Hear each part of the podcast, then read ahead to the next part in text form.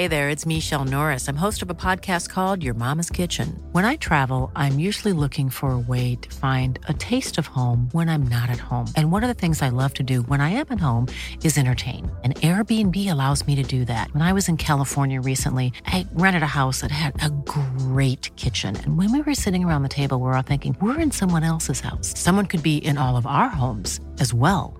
If you have a home, but you're not always at home, you have an Airbnb.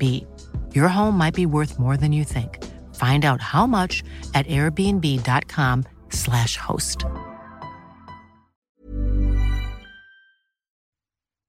Coucou. 2016, depuis plusieurs mois maintenant, Shanna Grice, 19 ans, se plaint d'un homme qui la harcèle jour et nuit. Elle se sent plus en danger que jamais, mais personne ne prend ses appels à l'aide au sérieux. Jusqu'au jour où son corps est découvert sans vie dans sa petite maison en train d'être ravagée par les flammes. L'affaire Shanna Grice s'apprête à ce moment-là à scandaliser les médias anglais, tant la jeune femme avait appelé à l'aide et a changé définitivement le traitement judiciaire des femmes se disant victimes de harcèlement.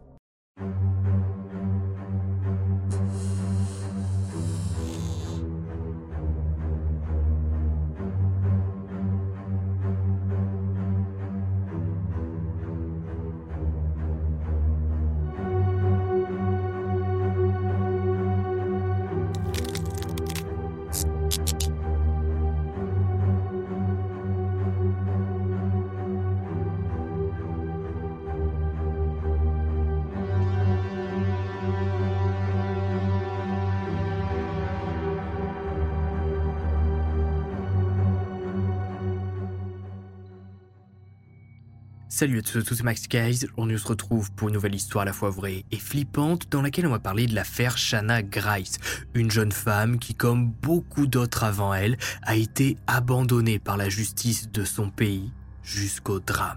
Et si je vous parle de l'affaire Shanna Grice aujourd'hui, c'est parce que l'autre fois ça m'a tilté en lisant un énième article sur un féminicide disant qu'une femme a été tuée par son ex-compagnon.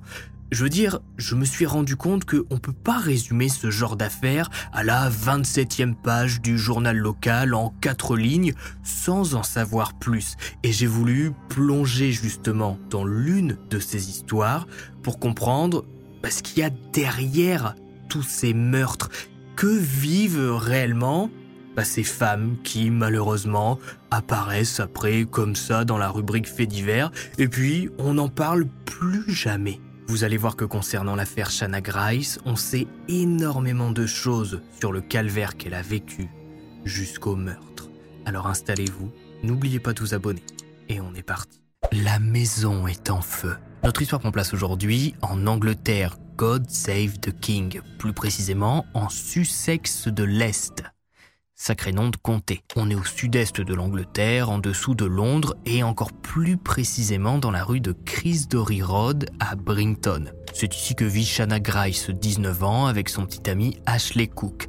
Alors, la situation dans la maison de Chris Dory Road est assez floue. J'ai pu lire que de temps en temps, des amis de Shanna vivaient aussi ici. En gros, c'est une espèce de colloque Ashley Cook ne vit pas ici à temps plein, il a son petit studio et Shanna loge donc avec deux de ses amis qui acceptent que son copain vienne de temps en temps. La porte est toujours ouverte aux amis qui ont besoin d'un toit. Depuis un peu plus d'un an, Shanna travaille comme réceptionniste de bureau pour Brington Fire Alarms, qui est un fournisseur d'alarmes incendie en Angleterre. Je passe rapidement dessus, d'ailleurs on en reparle vite, mais au moment des faits, Shanna est en pleine transition pour quitter définitivement la boîte d'alarme incendie parce qu'elle vit un calvaire avec l'un de ses collègues. Sinon, à part ça, c'est quelqu'un de sérieux qui n'est jamais absente du boulot sans raison valable. Plus besoin de papa ou maman pour payer le loyer et faire les courses. Shana est très fière, bah voilà, d'avoir ses propres revenus tous les mois. Elle est même en train d'oser discuter mariage avec son petit copain depuis quelque temps. Shana, elle est fille unique, ses parents Sharon et Richard ont toujours vécu dans le coin et décrivent leur fille comme quelqu'un de brillante,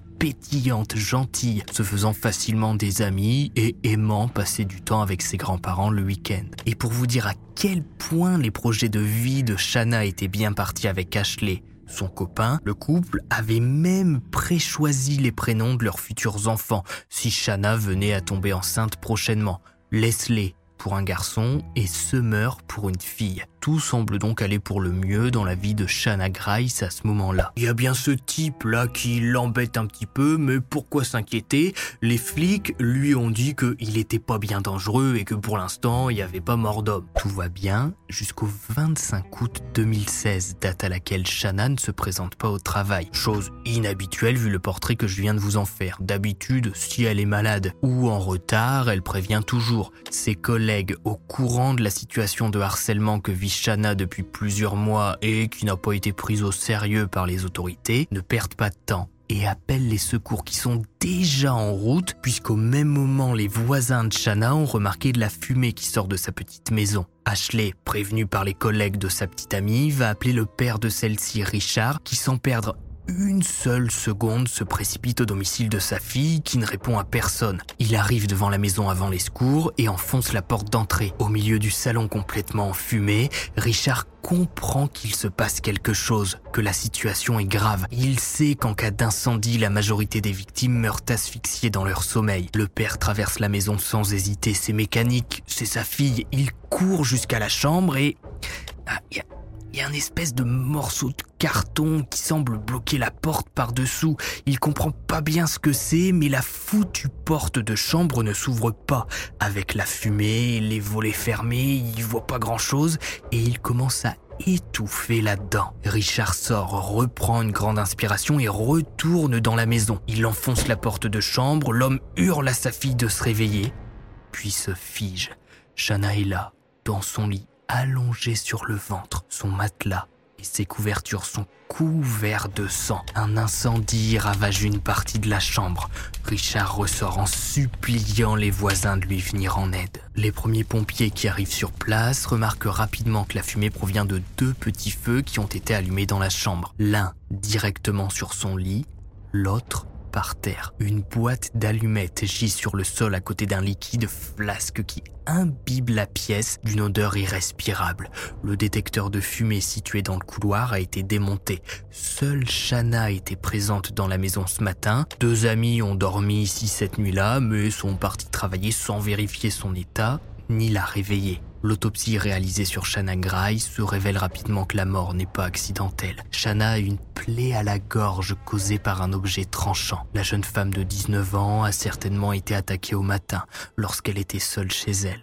Ensuite, le tueur a mis le feu et s'est enfui. Et dès le début de l'affaire, les enquêteurs qui sont mis sur le meurtre de Shanna Grice comprennent tout de suite que si l'histoire commence à intéresser les médias, ils vont s'en prendre plein la tronche et pour une bonne raison. Au cours des six derniers mois, Shanna a demandé de l'aide six fois aux autorités pour se plaindre d'un même homme, un certain Michael Lane, âgé de 26 ans. Préparez-vous, c'est à partir de là qu'on va remonter l'histoire de Shanna Grice et que ça va commencer à pas mal vous tendre. Un harcèlement continu. Pour bien comprendre tout ce qui entoure l'histoire de Shanna Grice et pourquoi l'affaire va faire autant scandale au Royaume-Uni, il faut remonter au point de départ au moment où elle prend son poste de réceptionniste dans l'entreprise d'alarme incendie. En arrivant là-bas, Shanna se fait rapidement plusieurs amis elle s'intègre bien. Et l'un des garçons de l'entreprise en particulier va l'aider à être à son aise, lui expliquer le fonctionnement, etc. Ce garçon, c'est un certain Michael Lane, 26 ans. Et Shanna lui fait tout de suite confiance. C'est son premier job, c'est rassurant d'avoir quelqu'un à qui poser des questions. Shanna, elle est jeune, c'est son premier taf, elle a jamais eu affaire à ce genre de profil. Lane, qu'on se le dise tout de suite et je vais le dire très clairement, son seul but, c'est de se taper la nouvelle réceptionniste de 18 ans. C'est tout. Ce genre de profil, on le connaît tous. Les filles en grande majorité, bien évidemment, vous savez, c'est ce genre de mec, quand vous arrivez dans une nouvelle entreprise, qui veut se la jouer cool, bon copain, lui il est pas super sérieux, il est vraiment trop rigolo, alors qu'il a juste une sacrée idée derrière la tête et qui vous voit juste comme un morceau de viande. Shanna ne se méfie pas et se laisse porter par Lane. Elle a 18 ans à ce moment-là, c'est son premier taf. Lane en a 26, il a bien rodé son jeu depuis le temps. Ça commence par de la confiance, un échange de numéros de téléphone, des SMS pour savoir si tout va bien, des petits compliments sur la tenue du jour, une invitation à participer à une soirée à l'entreprise. Shanna se sent flattée, elle est avec son copain Ashley depuis des années maintenant, depuis leur adolescence même, et voilà, ça lui fait plaisir de voir qu'un homme s'intéresse à elle. Et la relation entre Lane et Shanna va aller loin, très loin, jusqu'à la tromperie même. Lane fait livrer des fleurs à Shanna il s'intéresse à elle lorsqu'ils sont tous les deux au bureau. Ils couchent même ensemble sans que personne ne les surprenne. Jamais Shanna n'avait vécu de telles situations, elle se laisse porter par les cadeaux, les fleurs, l'attention. Mais une fois les premières fois passées, Shanna se pose des questions. Est-ce qu'elle est vraiment prête à quitter Ashley? Eux qui parlaient de mariage, d'enfants, elle se retrouve dans une situation plus que compliquée et commence à avoir honte de ce qu'elle fait. En décembre 2015, Shanna prend la décision d'arrêter toute relation avec Lane qui s'effondre. Il se voyait déjà avec elle en train de prendre un petit appartement. Ou bien même, si elle veut rien de sérieux, ils peuvent continuer à se voir discrètement. Non, Shanna refuse de continuer et demande à Lane de ne plus venir la voir. Ce qu'il ne va pas faire du tout et c'est pas vraiment étonnant vu ses antécédents, mais on en parlera plus tard. Et d'ailleurs, petite parenthèse, à ce moment de l'affaire, bah, les relations de couple sont assez bizarres. Vous savez, c'est toujours compliqué de savoir ce qui se passe à huis clos, je l'ai déjà dit, mais d'après ce que j'ai pu lire, il y a un moment où Ashley et Shanna font un break parce que justement, Shanna pense se mettre en couple avec Lane. Mais bah, finalement, elle fait marche arrière et elle retourne avec Ashley, ce qui ne va pas du tout plaire à Lane. Et d'ailleurs, au procès, ben, Ashley, son petit ami officiel, c'est là qu'il va découvrir tous les secrets de Shanna. Dans les jours qui suivent leur discussion, Lane fait livrer des fleurs au domicile de Shanna, ce qui ne plaît pas du tout à la jeune femme qui va aller se plaindre à son patron de peur que la situation n'aille trop loin, mais rien ne sera fait en interne. Dans les jours qui suivent l'envoi des fleurs, Shanna va découvrir que les pneus de sa voiture ont été crevés sur le parking. Lane, comme par hasard, est dans le coin à ce moment-là et se propose pour l'aider l'air sans solution, accepte mais repousse une fois de plus les avances et les compliments de Lane. En début d'année 2016, Ashley va découvrir sur sa voiture une étrange note collée à son pare-brise indiquant Cher Ashley, Shana vous a toujours trompé et vous trompera toujours. Bonne année. Et le petit ami de Shana ne comprend rien, il ne sait pas bah, qu'elle est victime de harcèlement, qu'elle l'a trompé avec l'un de ses collègues de travail. Shana, en voyant le mot, dira simplement qu'elle ne comprend pas, qu'elle pense que bon, c'est peut-être une blague. Et elle aussi va avoir le droit à sa lettre anonyme la menaçant d'envoyer à Ashley et ses proches des messages intimes, des SMS, des photos, des messages vocaux qui pourraient nuire à toute sa réputation de fille parfaite, bien droite, toute fière d'avoir son premier boulot et parlant de mariage avec son petit copain que tout le monde apprécie. Sous pression et de peur que toute la relation ne soit dévoilée, le 8 février 2016, Shanna décide d'appeler le commissariat de sa ville pour demander de l'aide. Je sais vraiment pas par où commencer, mais je pense que je suis harcelé. J'ai peur d'un de mes collègues, Michael Lane. Il est très obsessionnel et me harcèle constamment. Je sais pas quoi faire. Par précaution, l'opérateur qui prend l'appel va ensuite prendre contact avec Lane pour lui expliquer que Shanna les a appelés pour se plaindre de son comportement et qu'il doit désormais la laisser tranquille sinon des poursuites seront engagées. Comme tout bon harceleur et pervers, Lane va se calmer quelques semaines puis revenir. Le 24 mars, tard dans la nuit, les autorités reçoivent un appel. Au bout du fil, Ashley explique que sa petite amie Shanna vient de se faire attaquer, qu'un type est entré chez elle pour l'agresser. Elle s'est enfuie dans la rue et s'est mise à hurler, puis s'est précipitée chez lui pour se mettre à l'abri et il vit à quelques rues d'ici. Ses colocs n'étaient pas là au moment des faits. Le premier agent qui arrive sur place, c'est Trevor Godfrey. Il interroge tout de suite Shanna pour savoir ce qu'il s'est passé. Elle explique que l'un de ses collègues, un certain Michael Lane, la harcèle dernièrement. Elle pense que c'est lui qui a tenté de l'agresser à son domicile avant de la poursuivre dans la rue. Face à son petit copain et à ses parents qui sont depuis arrivés au domicile, Shanna ne révèle pas au policier Trevor Godfrey ben, qu'elle a eu une relation avec Lane. Et c'est très important de le préciser parce que vous allez voir que plus tard, ça va jouer contre elle dans son dossier. Interrogée cette même nuit suite à l'agression, Lane va se faire un plaisir de montrer tous les SMS, les photos, les vidéos que Shanna lui a envoyées en disant aux enquêteurs qu'elle est complètement folle, que c'est elle qui veut toujours de lui, qu'elle l'a invité ce soir-là, mais qu'elle a fini par le repousser par honte de tromper son copain. Elle a donc inventé tout un scénario ridicule, monsieur l'agent. Et les autorités vont parfaitement croire Lane. Ils vont convoquer Shanna, lui expliquer que voilà, elle a fait perdre du temps à tout le monde cette nuit-là en inventant une agression et que du coup, elle est redevable d'une amende de 90 livres. Lane, de son côté, est relâché sans aucune charge. L'agent Trevor Godfrey précise ensuite à Shanna que si elle est vraiment harcelée par Lane, c'est à elle de le prouver puisqu'elle a menti à propos de leur relation. Lane n'est pas un simple collègue mais un ancien amant, donc les agents ne lui font plus confiance. Après avoir été condamnée à une amende, Shanna va prendre congé de chez Brington Fire Alarms dans le but de s'éloigner davantage de Lane et va retrouver un petit boulot dans une entreprise du coin. Lane, quant à lui, a été suspendu quelques semaines par la direction de Brington Fire Alarms à cause de la situation et a fini par démissionner. Malgré tout, Shanna va rester en contact avec Lane pour essayer de le contenir, pour éviter qu'il ne dévoile leur relation et les messages intimes, pour que Ashley et ses parents ne soient pas au courant. Et bien évidemment, dès que Shanna ne répond plus, Lane menace de se foutre en l'air. Hein. C'est le grand classique du manipulateur.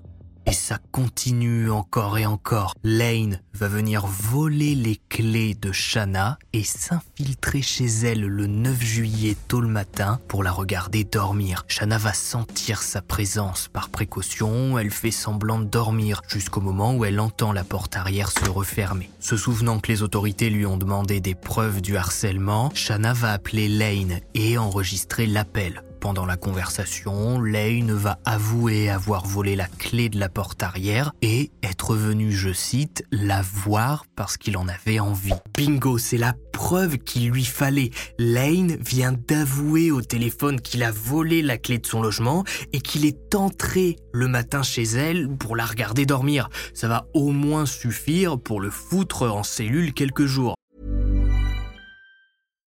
One size fits all seems like a good idea for clothes until you try them on. Same goes for healthcare. That's why United Healthcare offers flexible, budget friendly coverage for medical, vision, dental, and more. Learn more at uh1.com.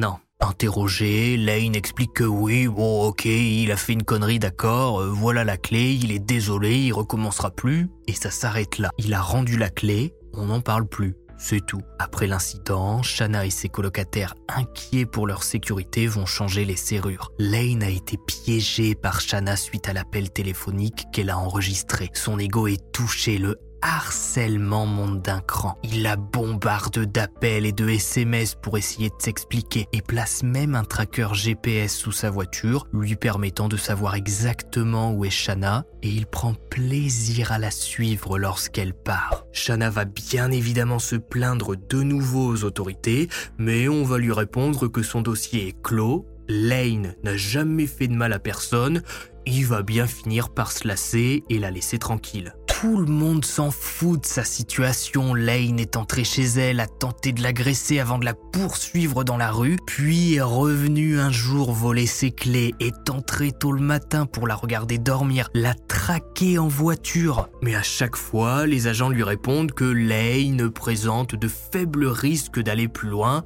et que bon, ça va pas dégénérer, voilà, c'est une amourette. Et puis, une fois que Lane aura trouvé une nouvelle copine, il finira par laisser Shanna tranquille. Quelle clairvoyance, quelle analyse des flics anglais. Le 23 août 2016, dans un dernier espoir de se sortir de cette situation, Shanna accepte de rencontrer Lane pour lui faire comprendre une dernière fois que tout est terminé entre eux. Les deux se voient à l'hôtel, mais rapidement la situation dégénère. Lane devient violent, se met à hurler, jette des objets, le rendez-vous est un échec et ne mène à rien. Shanna s'enfuit de la chambre plus traumatisée que jamais par ce déchaînement de violence et ce regard noir, cette haine qu'elle a vue dans les yeux de Lane. Mais malgré tout ce qu'il s'est passé, est-ce qu'on a des preuves contre Lane. Parce qu'on peut pas juste aller voir le type et lui dire Bon bah voilà, tu harcelé Shanna, c'est sûrement toi le meurtrier, prison à vie. Polémique nationale. À la mort de Shanna, la polémique commence à enfler tout le monde parle des fois où elle s'est plainte auprès des autorités, du nombre de fois où elle a demandé de l'aide. Les enquêteurs décident donc de se concentrer sur Michael Lane, qui pour le moment ne se manifeste pas. Par chance, près du domicile de Shanna Grice, il y a plusieurs caméras de surveillance, dans diverses boutiques, ici et là, et surtout dans une station-service. Ça tombe bien, l'accélérant qui a été utilisé pour déclencher l'incendie, c'est de l'essence, donc le tueur a pu se fournir là-bas peu avant le meurtre. Et bingo, qui apparaît sur les caméras de surveillance de la station-service en train de remplir un jerrycan d'essence la nuit précédant le meurtre de Shanna? Lane. Le 25 août, date du meurtre, peu avant 7h25, Lane est vu en train de quitter son domicile en voiture avec un espèce de sac rempli de vêtements. Ce même matin, il est filmé en train de se diriger vers l'adresse de Shanna. Dix minutes plus tard, il est cette fois-ci filmé dans la rue de Shanna. Un voisin dira avoir entendu une femme crier, mais c'est tout. Un seul cri, net, puis plus rien. Ça ne l'a pas plus inquiété. Il s'est dit que la voisine avait peut-être trouvé une araignée dans sa douche. C'est tout. Pour les enquêteurs, le scénario qui se dessine est simple au vu des images de vidéosurveillance. Vers 7h40, Lane entre chez Shanna sans un bruit. Il s'arme d'un couteau et se dirige tout de suite vers la chambre. Il s'est senti humilié dernièrement. Il a perdu son taf, a été interrogé par les flics, a dû rendre les clés qu'il avait volées. Quelle humiliation pour lui qui se sentait plus intelligent que tout le monde. C'en est fini maintenant. Il va se venger définitivement. Il est persuadé d'être la victime dans tout ça. Lane entre dans la chambre de Shanna il va bientôt être 8 heures. La jeune femme commence doucement à se réveiller. Elle sent une présence, se retourne, hurle. Trop tard. Lane a frappé.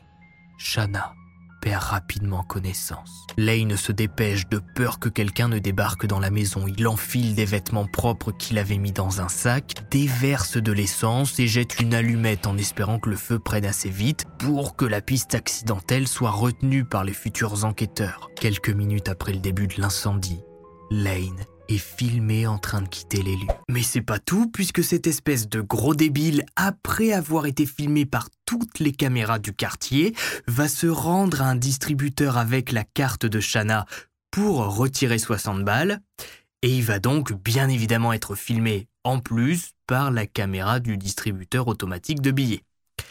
Voilà. C'est donc pour ça que j'ai dit que c'était un débile. Vous me comprenez mieux. Le jour du meurtre de Shanna, Lane est interrogé. Il a d'abord menti sur l'endroit où il se trouvait ce jour-là et a nié toute implication dans le meurtre. Mais sous la pression, il va changer son histoire et admettre qu'il est allé chez Shanna ce matin-là, simplement pour lui demander cordialement d'arrêter de lui parler. Le culot du type, hein, quand même. Lane déclare que lorsqu'il arrive chez Shanna ce matin-là, il trouve la porte de sa maison déjà ouverte et lorsqu'il entre, il trouve son corps dans la chambre.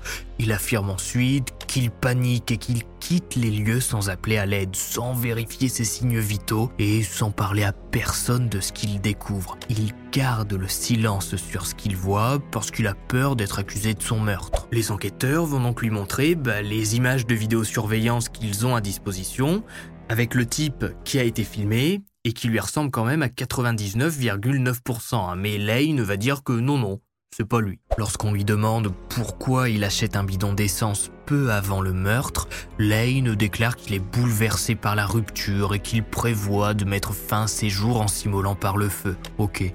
On lui demande alors pourquoi est-ce qu'il utilise la carte de Shanna et où est-ce qu'il l'a eu Lane répond qu'il l'a volée et qu'il voulait tirer de l'argent pour se rembourser les cadeaux qu'il avait pu lui faire tout au long de leur relation. Ah, le type rame, hein. les pagaies ils sont cassés, le bateau il est en train de couler, mais il rame, il essaie de s'en sortir. Michael Lane est arrêté et accusé du meurtre de Shanna Grice. Mais c'est pas tout, puisque ce qui va faire polémique, en plus du harcèlement qu'a subi Shanna bah, avant son meurtre, c'est le fait que Michael Lane était connu des services de police les enquêteurs vont rapidement découvrir que Lane a une longue histoire de harcèlement contre les femmes. En 2010, six ans avant le meurtre de Shanna, Lane a été arrêté suite à une plainte d'une jeune fille de 14 ans qui l'accusait de harcèlement alors qu'il était chef scout. Malgré son arrestation, Lane a été repris en tant que chef adjoint des scouts bénévoles en 2015. Les enquêteurs qui traitent le meurtre de Shanna vont aussi déclarer que plusieurs femmes se sont manifestées pour parler après l'arrestation de Lane, se disant elles aussi harcelées par cet homme et non prises au sérieux par les autorités. L'une des femmes déclare qu'il l'a harcelée pendant plus de 10 ans en lui envoyant des photos de la fenêtre de sa chambre, des SMS disant qu'il l'a surveillée. Au total, ce sont 12 femmes qui vont se manifester après son arrestation pour témoigner. Toutes vont déclarer avoir signalé le harcèlement aux autorités, mais jamais elles n'ont été prises au sérieux à aucun moment Lane n'a été inquiété pour son comportement. Certains témoignages datent même de 2005, plus de 10 ans avant le meurtre de Shanna. Ces femmes décrivent toute Lane comme un homme contrôlant, les bombardant de messages, de photos, faisant du chantage pour avoir des relations, campant devant leur maison ou appartement pendant des heures et des heures dans l'espoir de les voir si elles ne répondaient plus. La police du comté va confirmer que oui, toutes ces femmes les ont bien contactées, mais que rien n'a été fait. Une amie de Lane s'est également manifestée pour se retourner contre lui et dire aux enquêteurs qu'elle et Lane étaient allés ensemble dans un pub quelques nuits avant le meurtre de Shanna. Elle dira que Lane était bouleversée par la rupture et lui avait dit que Shanna paierait pour ce qu'elle avait fait. Un témoin va également déclarer avoir vu Lane se débarrasser d'une paire de baskets près d'un champ. La paire de baskets être rapidement retrouvée et les enquêteurs vont y découvrir sur la semelle du sang appartenant à Shanna. En mars 2017, Lane a été jugé pour le meurtre de Shanna Grice et il a plaidé non coupable, ce qui donne donc lieu à un procès pendant lequel toute la vie de Shanna va être dévoilée. Le juge, M. Green, déclara vous avez volé la vie de Shanna et vous avez causé du chagrin à sa famille et à ses amis. Ils ont assisté à ce procès ensemble pour se soutenir mutuellement et ont dû subir des preuves de la vie amoureuse et de la mort de Shanna aucune peine que je pourrais prononcer ne pourra compenser leur perte. Il ne fait aucun doute qu'il s'agissait d'une relation complexe. D'un côté, Shanna était suffisamment préoccupée par votre conduite pour porter plainte à plusieurs reprises, mais d'un autre côté, elle était également attirée par vous. En raison de son âge et de son inexpérience dans la vie, Shanna ne savait pas comment s'occuper de vous et tragiquement, lorsqu'elle a demandé de l'aide, elle n'en a reçu aucune. Peu après 7h30, vous êtes entré dans la chambre de Shanna, sachant que ses colocataires étaient partis travailler. Nous ne saurons jamais avec certitude ce qui s'est alors passé entre vous et Shanna. Après la mort de Shanna, la police du Sussex a présenté ses excuses aux parents de Shanna et s'est adressée à la commission indépendante des plaintes contre la police qui a lancé une enquête sur le dossier Shanna Grice et sur la manière dont a été traitée ces allégations de harcèlement. Deux policiers, dont l'un à la retraite, ont fait l'objet d'une procédure pour faute grave, un autre a fait l'objet de poursuites pour mauvaise conduite en interne. Mais aucun d'eux n'a eu de sanction pour avoir laissé traîner le dossier Shanna Grice en ne prenant pas ses appels à l'aide au sérieux, ce qui a mené à son meurtre. Les parents de Shanna se sont dit dégoûté par le peu de poursuites qu'ont eu les policiers. Michael Lane, à l'issue de son procès, a été condamné à une peine de prison à vie avec une possibilité de libération conditionnelle après 25 ans de détention. Il ne s'est pas plus exprimé que ça, se déclare toujours innocent et espère sortir de prison après sa période obligatoire de 25 ans. Ashley Cook s'est dit ravagé par la mort de sa petite amie et il déclara plus tard que s'il avait su qu'en se remettant avec Shanna après le break, allait mener à sa mort, il aurait préféré mettre fin définitivement à la relation pour lui sauver la vie. À la suite de la mort tragique de Shanna Grice, la police du Sussex a cessé d'émettre des amendes forfaitaires pour ce qu'ils appelaient à l'époque des pertes de temps dans les cas de violence domestique. Le plus déchirant dans cette affaire, c'est que si les choses s'étaient déroulées différemment, Shanna serait encore en vie aujourd'hui. Elle n'a pas été prise au sérieux par les autorités et s'est sentie seule. Lane était un harceleur, un manipulateur, un pervers connu des services de police mais personne n'a rien fait. Si vous avez regardé cet âge, que vous mettez Shana en commentaire et n'hésitez pas à mettre un petit mot à côté. Des fois que la famille tombe sur cet HVF et à y voir vos commentaires. Et aussi, n'hésitez pas à me dire si vous, vous avez déjà été victime de ce genre de harcèlement, des SMS, des appels, quelqu'un qui vient devant chez vous pour prendre votre domicile en photo et qui vous attend pendant des heures et des heures, vous suit et vous fait peur. Bref, c'était Max Guys. On se retrouve vendredi prochain à 18h pour une nouvelle histoire à la fois vraie et flippante. Et puis, bye.